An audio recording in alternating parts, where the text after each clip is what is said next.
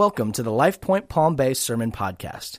We encourage you to make copies of this message, but please don't charge for those copies. If you'd like to know more about LifePoint Palm Bay, please visit lifepointpb.com. And when you have a Bible, or if you already have yours with you, or if you electronic or, or actual real one, um, you can turn over uh, to Ephesians chapter 6. Ephesians chapter 6. I say that, you know I'm joking, sort of. All right. And uh, all right. it is handy. You know, I even on occasion pull out my electronic Bible. All right. So I, I, I make, I make fun of you all, but I join you in it at times. Plus, the older you get, you can make it any size you want, that's a helpful thing. So.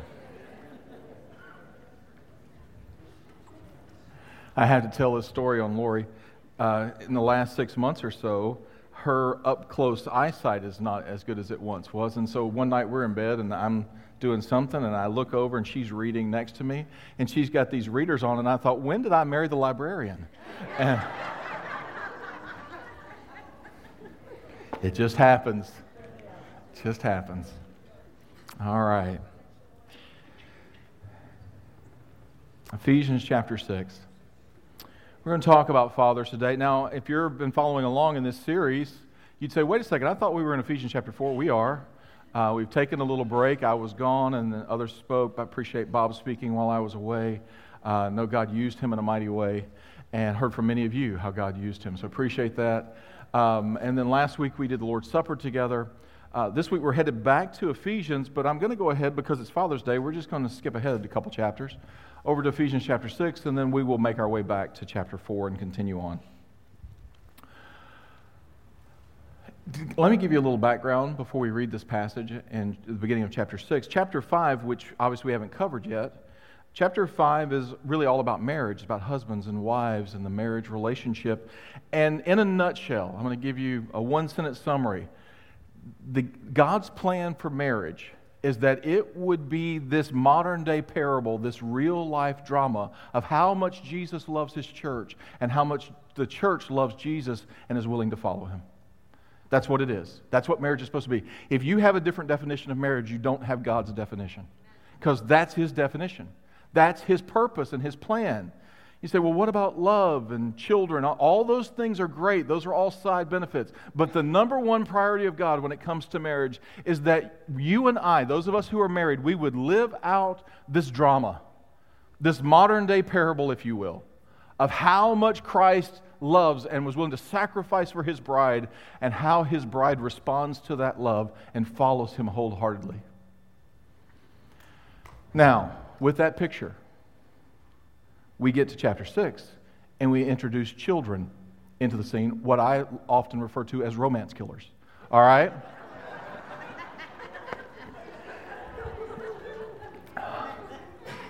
we love our children, all right? We do. But you know what I'm talking about, all right? Uh, all three of our kids were in pleasure for his presence, pleasure in his presence this past weekend uh, for the first time. All three are teenagers now. Well, Katie's graduated, but she was helping and serving. And so um, Lori and I had a couple days. It was just the two of us. We looked at it like, what? What are we going to do? All the, it was awesome. It was great. it was good. Those of you with young children, hang in there. Hang in there. It's coming. All right.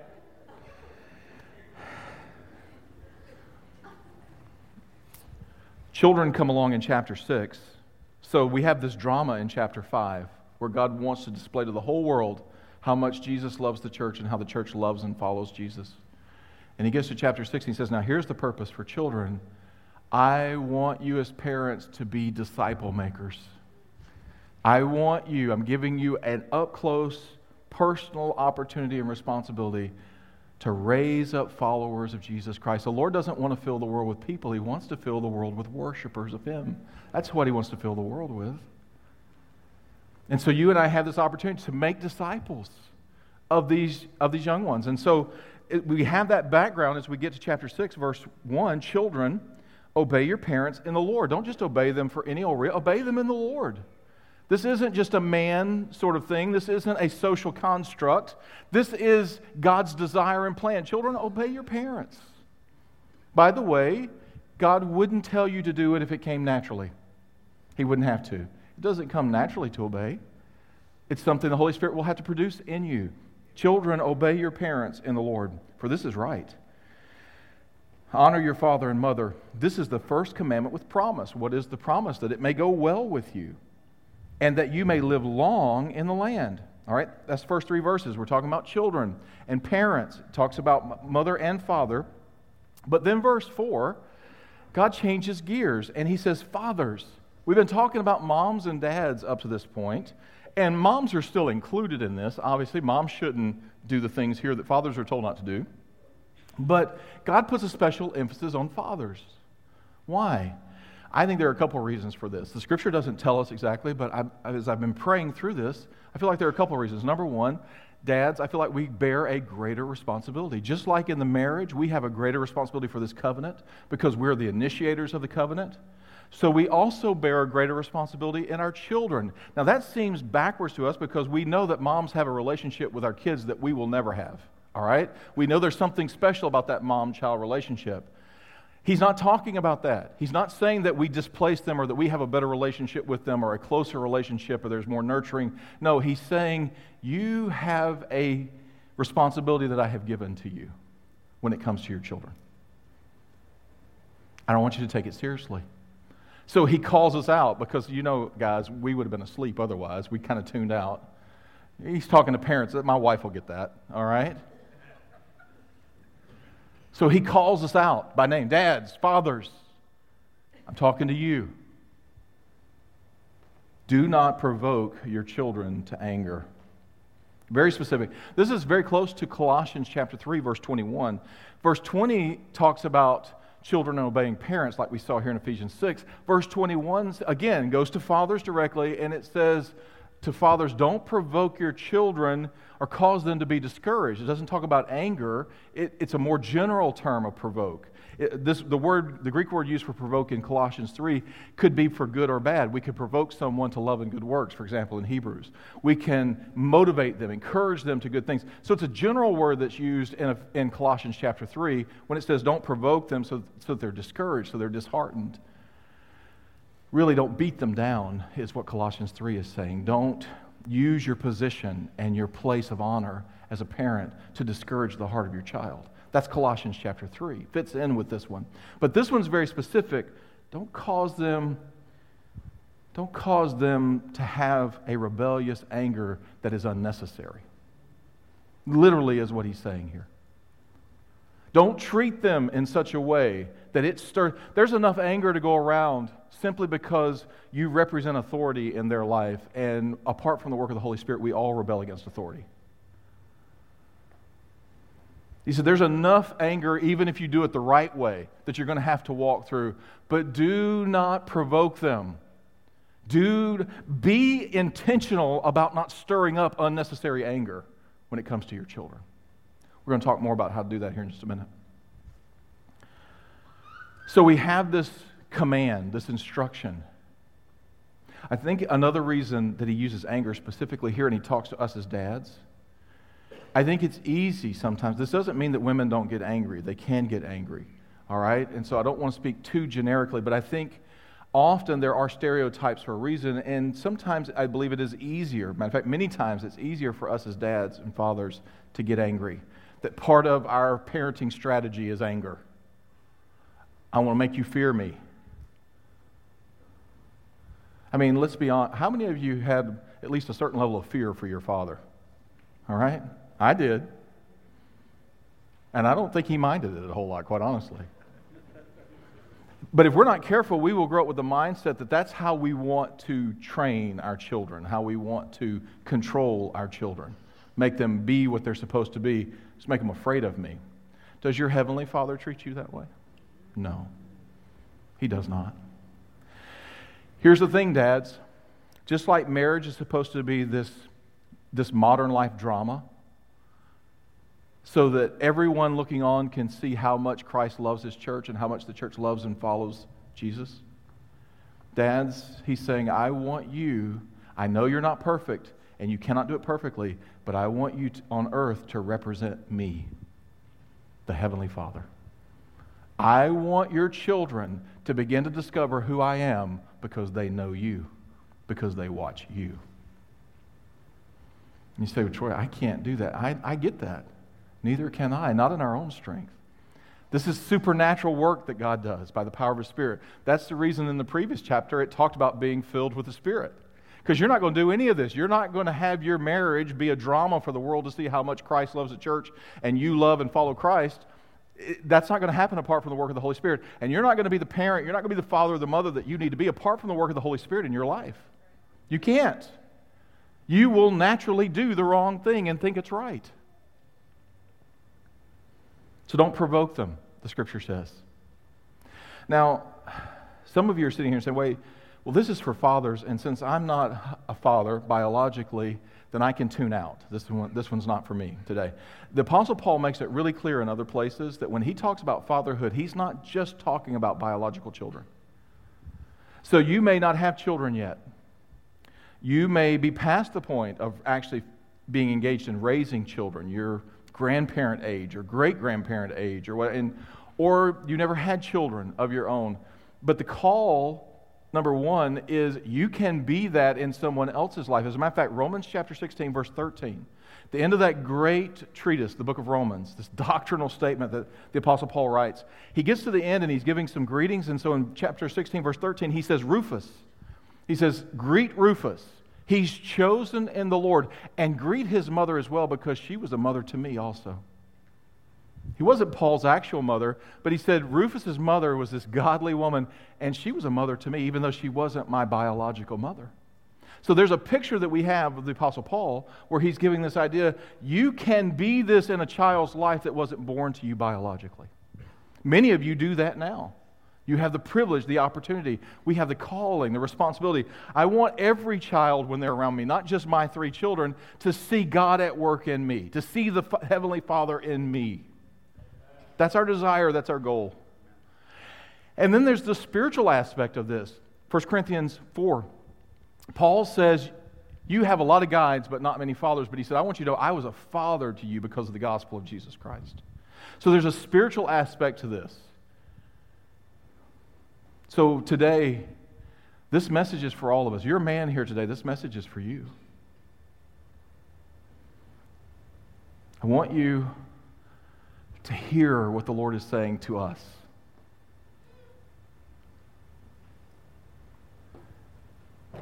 Be a living demonstration of who Heavenly Father is on this earth so that your children will begin to understand who I am and my character based on what they see in you.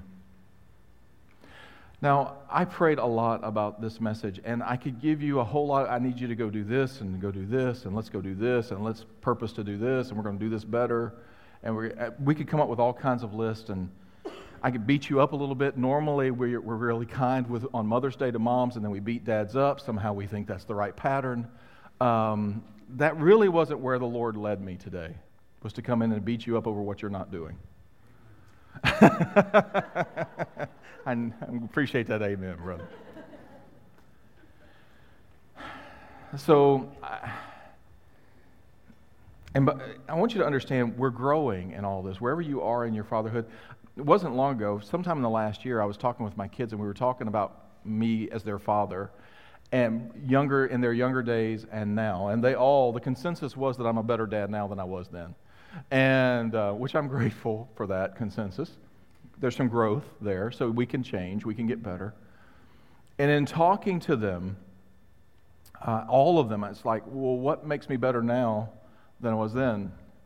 And um, all of them referred to um, you don't get angry as much, you're not as loud or they didn't use the word, but I knew what they were trying to say. You don't try to dominate us by your sheer presence.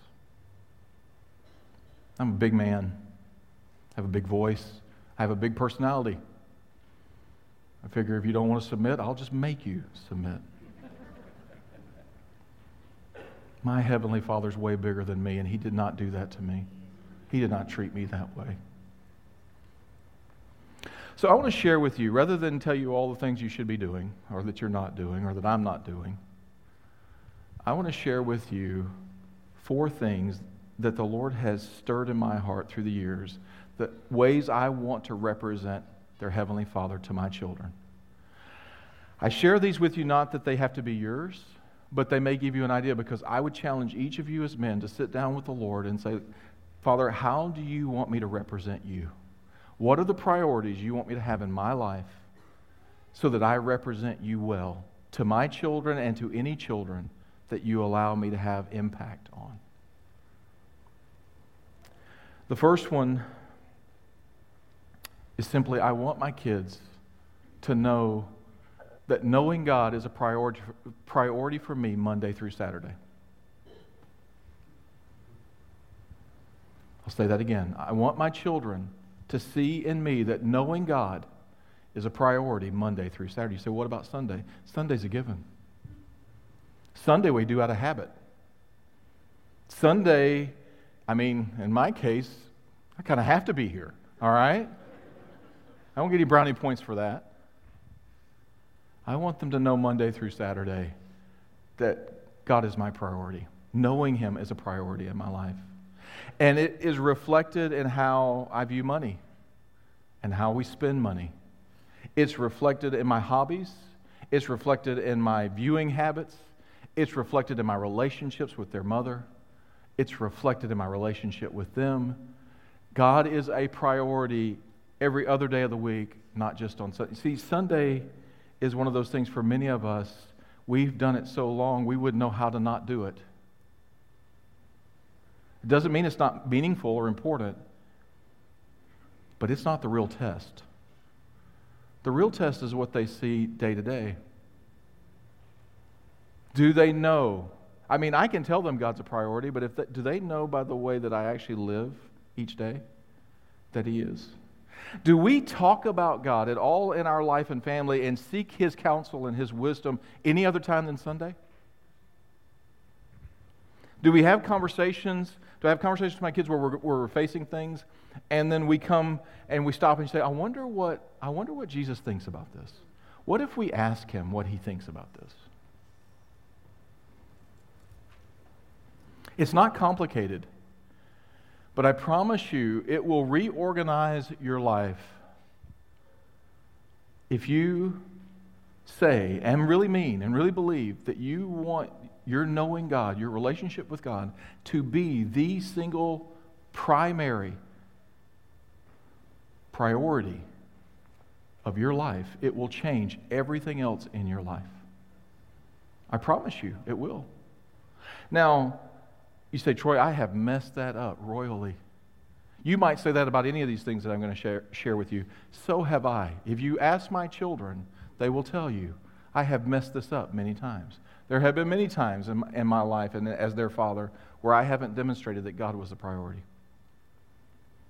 That doesn't mean, and here's, the, here's what I love about grace what has been is not an indicator of what will be.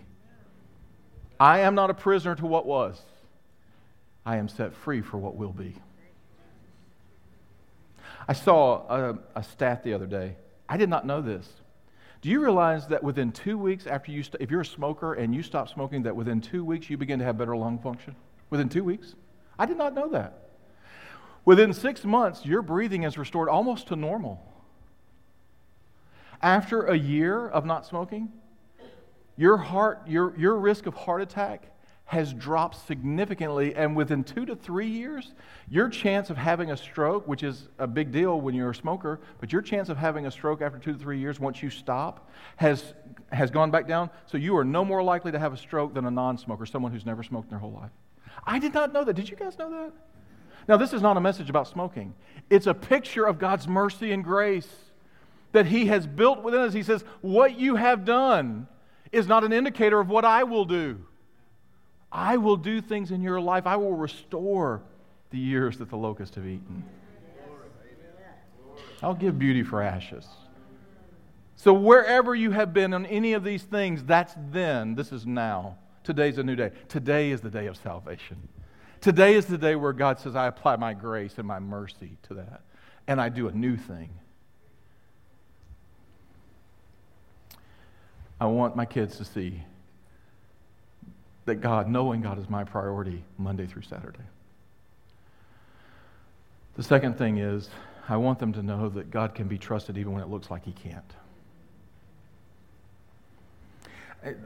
In my life, in our lives, the best way we've found to do this is to, to involve our kids in tough stuff.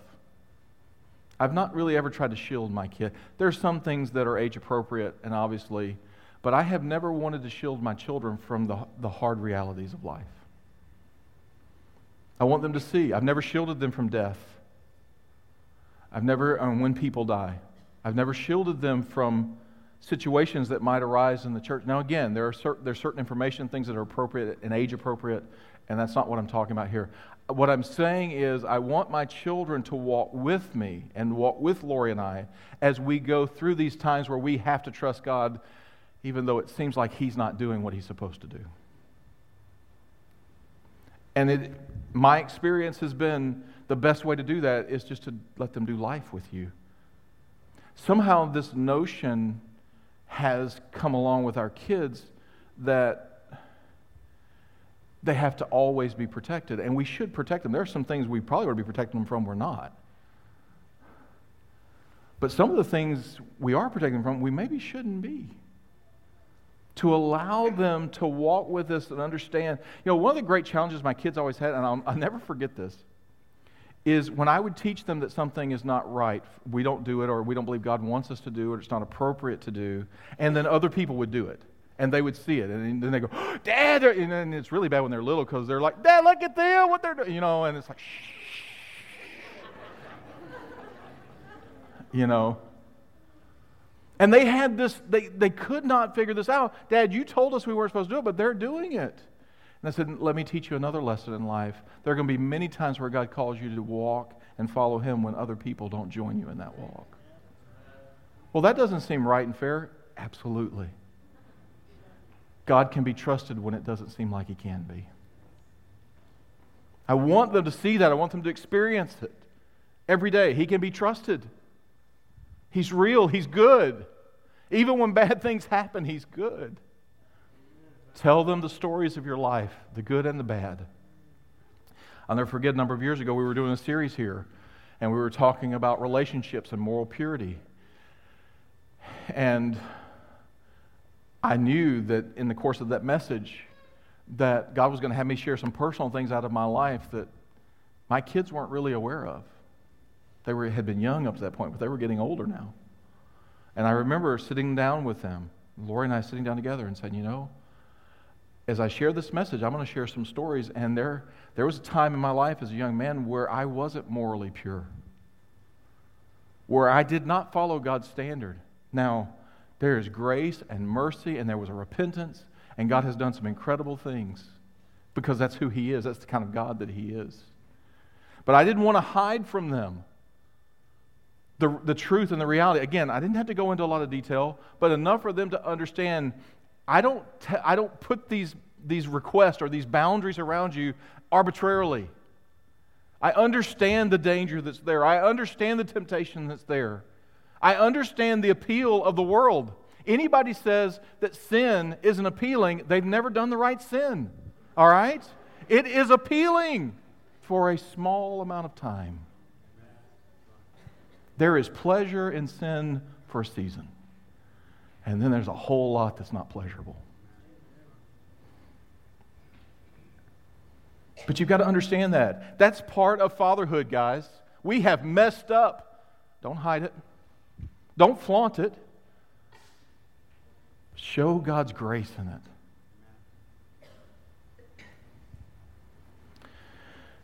Number three, the third one.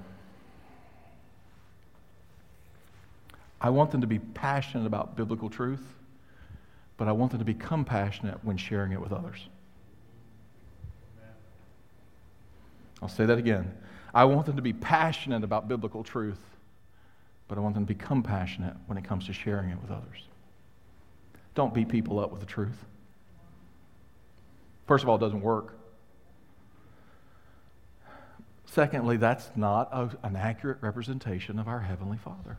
That's not who He is.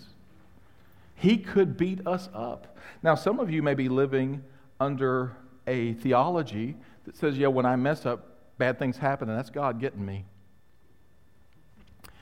I would say that I understand why you have that theology, it's, but it's not correct according to Scripture. You say, What do you mean? Can you show me where Abraham sinned or violated God's law that caused he and Sarah to be barren? Can you show me? There's no record of that. Now, he was a pagan. Obviously, he didn't know God, but when God spoke to him, he responded. Matter of fact, he's the father of faith. But he still didn't have, he and Sarah didn't have a child in a culture where that was awful. And as a matter of fact, in a culture where basically everybody felt like you have disappointed the gods in some way, and they have cursed you, and that's why you don't have a child. God had a different plan for Abraham and Sarah. Job, show me where God bragged on Job. Look, devil, go look at Job. He's a perfect man. He's an upright man who loves me and hates evil.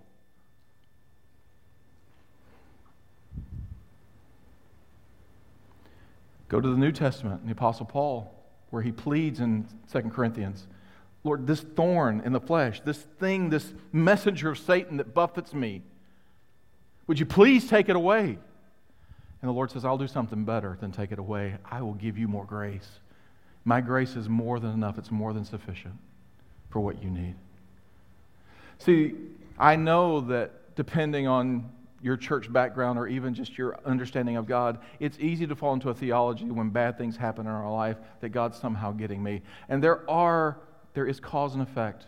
There are consequences of sin. Don't, don't get me wrong. I'm telling you that the grace of God is greater. It's more. It's greater.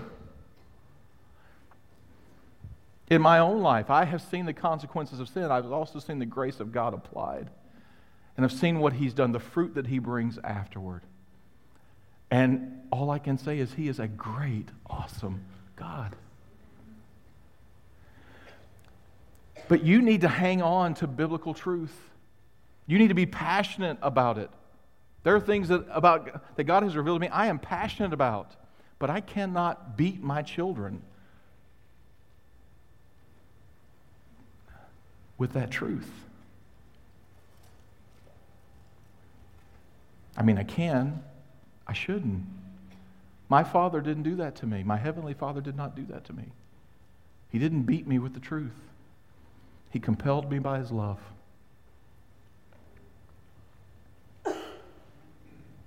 Going to give you an example. I think my Elizabeth always tells me, Dad, give it more examples. It helps. So here's an example.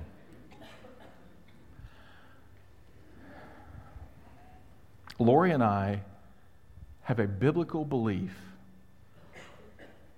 about tithing and giving. We believe it, have experienced it, have lived it, believe it's part of God's calling in our lives. And I don't believe it's Old Testament law. I believe that the concept predates the law. But Abraham was told to tithe, or he tithed 400 years before the law.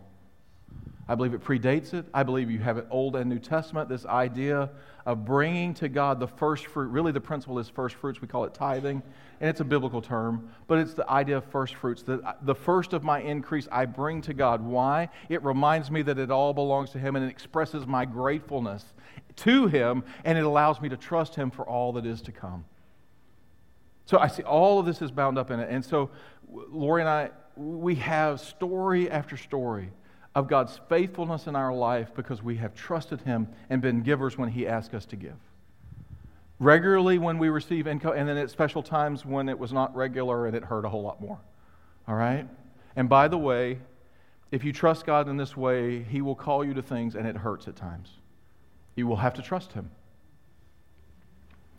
So I believe in this. I have seen God's faithfulness. I don't believe that God's sitting there saying, if you don't do it, I'm going to get you. You don't tithe, you got a flat tire this week. Whoop, whoop, there goes your AC. I don't believe God does that, okay?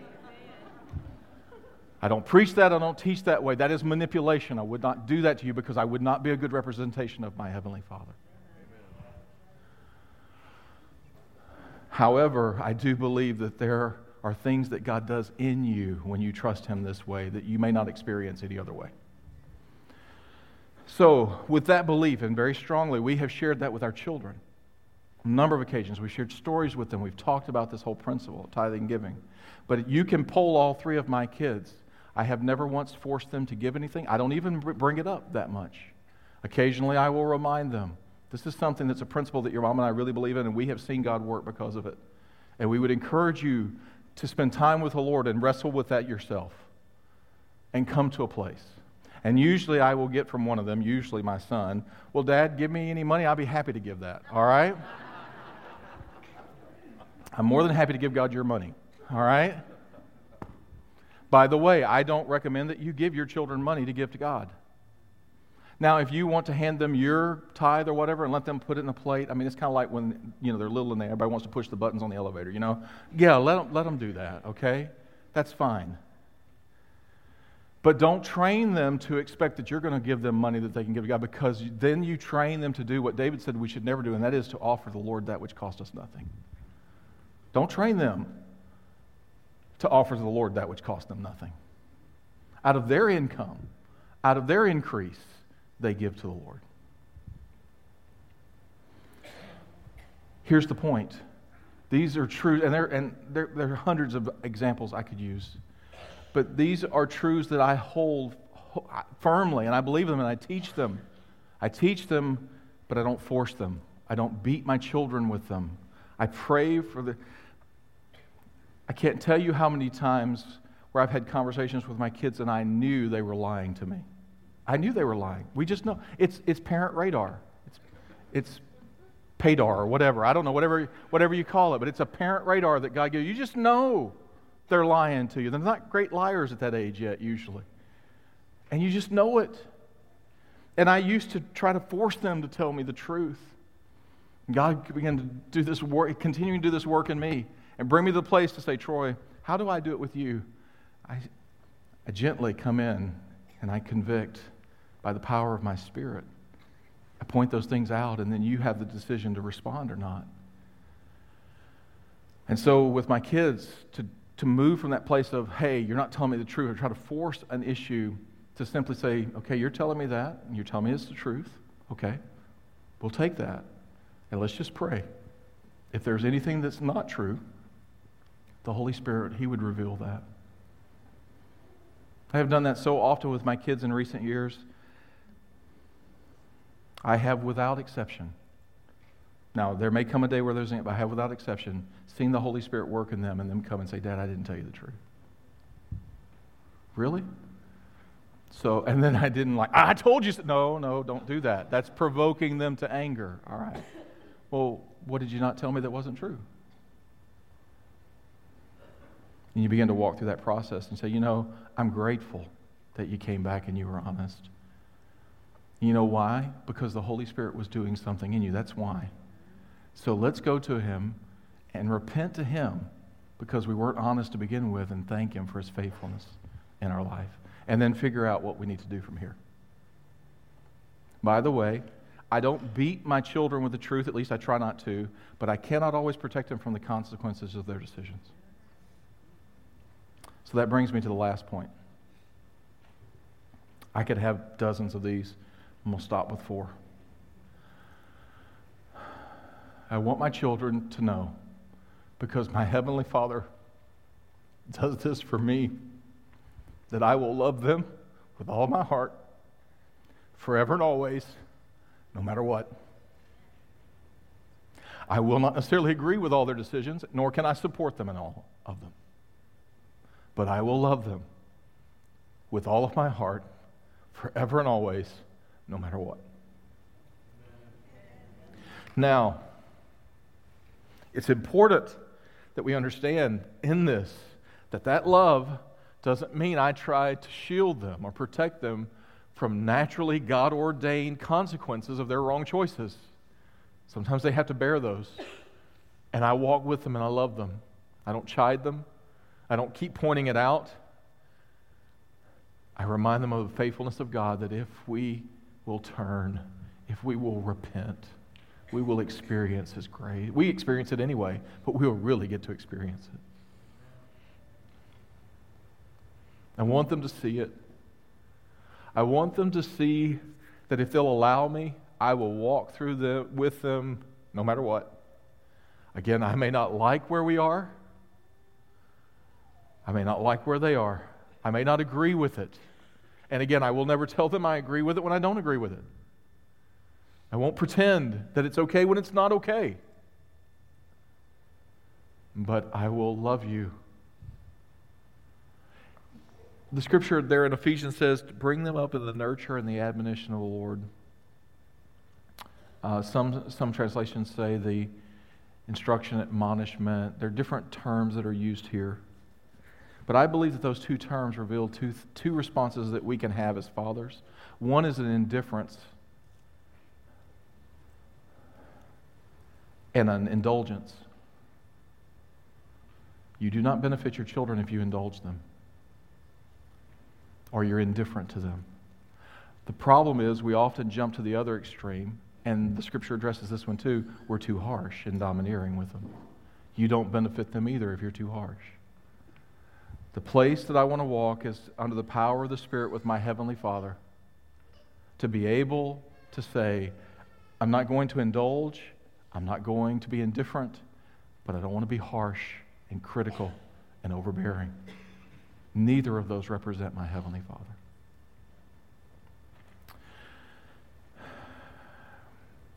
I'm going to ask Ben and Nina to come back up, and I want to show you. I think there's a video clip back there, Joy. And if you want, you can go ahead and start playing it. I remember this specifically. Some of you have seen this. Derek Redmond. This was the 1992. This was in uh, Barcelona. I remember it because I had just gotten home from Russia, and uh, I was sick. I was really sick and in bed sick. So I was watching a lot of the Olympics. And right here, Derek grabs his hamstring, and he pulls up. Now he was the he was the record holder for Great Britain in the 400 meter, which is what he's running here. And of course, he pulls up lame. I remember watching this. I was laying in bed recovering from being really, really ill. And I also remember this. He's, he's determined he's going to finish, and so he's, he's limping, carrying on. And um, I thought to myself, he's, he's going to hurt himself more. And but there was this part of him as a runner, and he trained so hard. I got to finish this thing. And then you see, I'm thinking at first, who in the world is that man, and why are they letting him on? And that is his father. That's his dad. Look at the anguish on his face. His dad cannot fix that. He cannot take away the pain. He cannot change the results of that race. He cannot fix what is wrong in that situation. He can do only what he is doing right there, which is, I got you. I'll walk with you. See it? You ignore some of that other stuff, all right? Don't you love it when he shoos them away? He's going to do it again. Just go away. I got him. I love that picture. It's one of about six videos that I've looked at over and over again through my life. Get away. I got him. We're going to finish this together. That is a human representation of our earthly, our heavenly Father. I can't fix what's wrong, but I'm with you. I'll walk with you. I'll pray for you. I'll lift you up where I can. We'll do this together. I want you to bow your heads with me.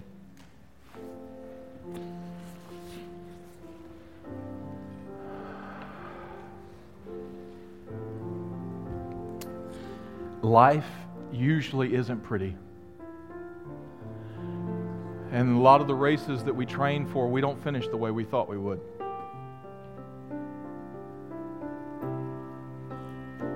Our children are like us, they're flawed. And they're going to do things that hurt us and disappoint us. They're going to make mistakes. And it's going to break your heart as a parent.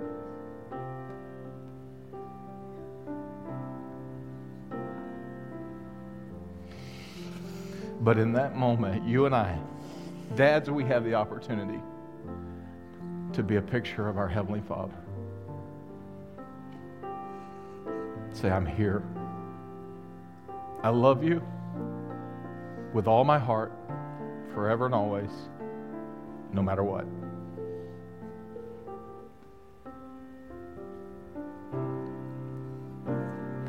If you're a man here today,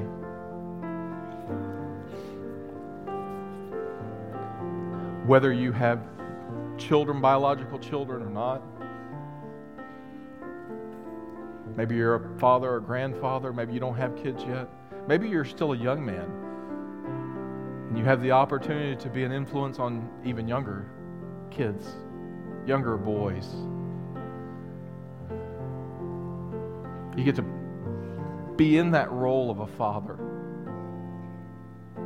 And your desire this morning is I know I'm not perfect. I know I've messed up and I will mess up.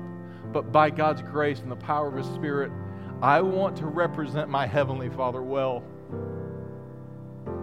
to my children and to any children that I have influence over. If that's your heart and your desire, if you share that desire with me, can I ask you to stand where you are? Any man, any age, if that's your desire, would you stand right where you are? I want to pray for you and pray for me.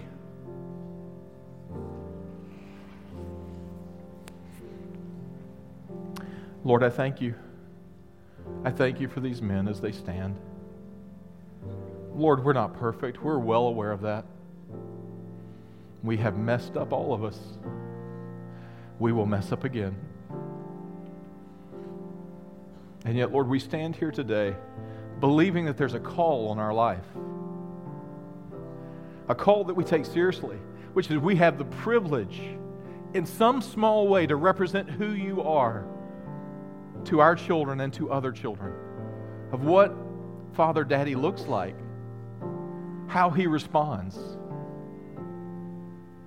So, Lord, today we ask that you would empower us, fill us with your Spirit.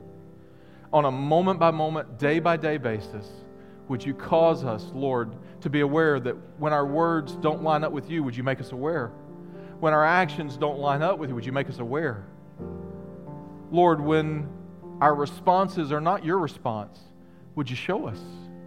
Lord, when we mess up, would you give us the humility to be able to acknowledge, even to our children, I messed up. I'm sorry.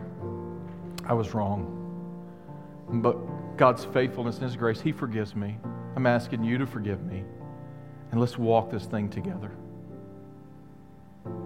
Lord, help us. Help us live life this way. Help us be like Derek's dad. I don't care who's watching. I don't care what the stage is. when you're broken down, when you're under it, when it's all fallen apart, I'll be there. I'll walk with you. I'll cry out to our Heavenly Father on your behalf. I'll love you no matter what. Some of the men and women in this room never experienced that from a father. That's not their experience. And so I'm praying today, Lord, even the men who are standing, if they never saw it from a dad, that you today would allow them to recognize they have it in you. Even if we didn't have it in an earthly father, we have it in you. And that today they would start the beginning of new generations, multiple generations that would be different than what they knew. That they would declare that they would today, they would they would hammer a stake here and say, This day, starting now, by the power of God in my life, it will be different for future generations. Lord, break the chains and the bondage of the past. Break every influence of the enemy in the name and the blood of Jesus Christ. From this day moving forward, we will represent our Heavenly Father. Lord, we praise you and we thank you for what you're doing. We give you glory and praise in Jesus' name. And all God's people said, Amen. Won't you all stand with me? When we dismiss in a few minutes, we always have prayer partners scattered around. If we can pray with you about anything that's going on in your life, no matter what it is, it's a privilege. Let us do that before you leave today. But it just seems appropriate that we would worship. We'd worship the one who has loved us exactly the way we talked about this morning. He's loved us unconditionally. He loved us when we didn't love him. When we were his enemies, he died for us. Jesus died for us.